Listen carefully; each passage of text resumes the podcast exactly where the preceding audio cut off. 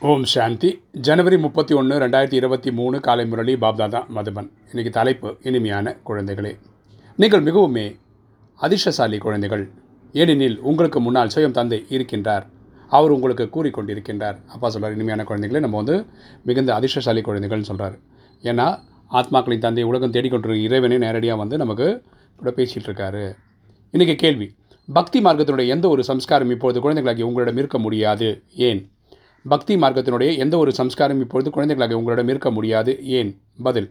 பக்தி மார்க்கத்தில் எந்த எந்த ஒரு தேவி அல்லது தேவதையிடம் சென்று கூட அவர்களிடம் ஏதாவது வேண்டிக்கொண்டே இருப்பார்கள். பக்தியில் போய் சாமி சிலைகளுக்கு முன்னாடி எனக்கு அதை கொடு இதை கொடுன்னு கேட்குறாங்கல்ல? ஒருவரிடம் செல்வம் வேண்டுகிறார்கள் காசு கொடுன்னு கேட்குறாங்க. மற்றவரிடம் புத் புத்திர செல்வம் வேண்டுவார்கள் குழந்தை இல்லாதவங்க குழந்தை கேட்பாங்க. இந்த கேட்கக்கூடிய சம்ஸ்காரம் இப்பொழுது குழந்தைகளாக உங்களிடம் இருக்க முடியாது. இந்த யாசிக்கிற பழக்கம் நம்மக்கிட்ட இருக்கக்கூடாது. ஏனெனில் தந்தை சங்கமத்தில் உங்களை காமதேனுவாக ஆக்கி உள்ளார்.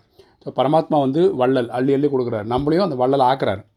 நீங்கள் தந்தைக்கு சமானமாக அனைவரின் மனோ விருப்பங்களை பூர்த்தி செய்யக்கூடியவர்கள் ஆவீர்கள். நம்மளோட வேலையே மக்களுடைய அபிலாஷைகளை பூர்த்தி செய்கிறது நீங்கள் சுயம் தங்களுக்காக எந்த ஒரு விருப்பமும் கொண்டிருக்கக்கூடாது. நம்ம வந்து எனக்கு அது கூடி இது கூடின்னு கேட்டுட்டு இருக்கக்கூடாது.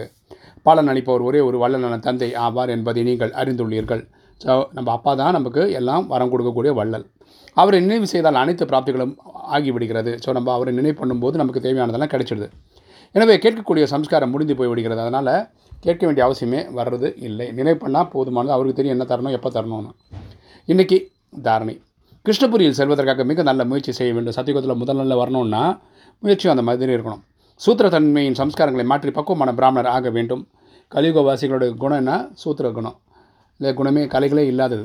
நம்ம வந்து இப்போ கலை உள்ள ஆத்மாக்களாக ஆகணும். பிராமணன் ஆகணும். பிராமணன்னா இந்த செவன் டேஸ் கோர்ஸ் முடித்தவங்க அஞ்சு விகாரங்களை ஜெயிக்கிறேன்னு முயற்சி பண்ணுறவங்க ரெண்டு புத்தியின் பலத்தினால் நினைவின் படியில் ஏற வேண்டும். ஓகே பரமாத்மாவை எப்படி நினைவு பண்ணுறோம் ஆத்மாவில் இருக்க புத்தியின் மூலம் தான் அதன்படி நம்ம படிப்படியாக முன்னேறிட்டே போகணும். ஏணிப்படி ஏறும்பொழுது தான் அளவற்ற சுகத்தின் அனுபவம் ஆகும். நம்ம ஏணிப்படி ஏறும்போது தான் நம்ம களப்பற்ற அளவற்ற சுகம் கிடைக்குது. வரதானம். அட்டென்ஷன் மற்றும் செக்கிங் விதியின் மூலமாக வீணானவற்றின் கணக்கை முடித்துவிடக்கூடிய மாச சர்வசக்திவான் ஆவீர்களாக. அட்டென்ஷன் அதாவது கவனம் மற்றும் செக்கிங் அதாவது சோதனை விதியின் மூலமாக வீணானவற்றின் கணக்கை முடித்துவிடக்கூடிய மாற்ற சர்வசக்திவான் ஆவீர்களாக. விளக்கம் பார்க்கலாம். பிராமண வாழ்க்கையில் வீண் எண்ணங்கள் வீண் பேச்சு வீண் செயல்கள் இருந்தால் மிகுந்த நேரத்தை வீணாக இழந்து விடுகிறார்கள். ஸோ பிராமண வாழ்க்கையில் நம்ம பார்க்க வேண்டிய விஷயம் என்னென்னா தேவையில்லாமல் வீண் எண்ணங்கள் வீண் பேச்சு வீண் செயல்களில் போய் டைம் வேஸ்ட் பண்ணக்கூடாது. எவ்வளோ சம்பாத்தியம் செய்ய நினைக்கிறீர்களோ அவ்வளோ செய்ய முடியாமல் இருக்கிறார்கள். ஒரு செகண்டுக்கு ஒரு லட்ச ரூபா கிடைக்கும். நினச்சா தானே ஆனால் நினைக்காம இருக்காங்க. வீணானவற்றின் கணக்கு சக்திசாலியாக விடுவதில்லை. தேவையில்லாத சிந்தனைகள் என்ன பண்ணுதுன்னா இறைவனை நினைக்க விடுறது கிடையாது. எனவே நான் மாஷ சர்வசக்திவான் ஆவேன் என்ற நினைவில் எப்போதும் இருங்கள். நான் மாஷ சர்வசக்திவான் சார். பரமாத்மா வந்து சர்வசக்திவான். நான் அவரோட குழந்தை மாஷ சர்வசக்திவான் ஆவேன்றதை புரிதலோடு இருங்க. சக்தி இருந்தது என்றால் எது வேண்டுமானாலும் செய்ய முடியும். நமக்கு அந்த ஆத்மீக சக்தி இருந்ததுன்னா நம்ம எல்லாமே சாதிக்க முடியும்.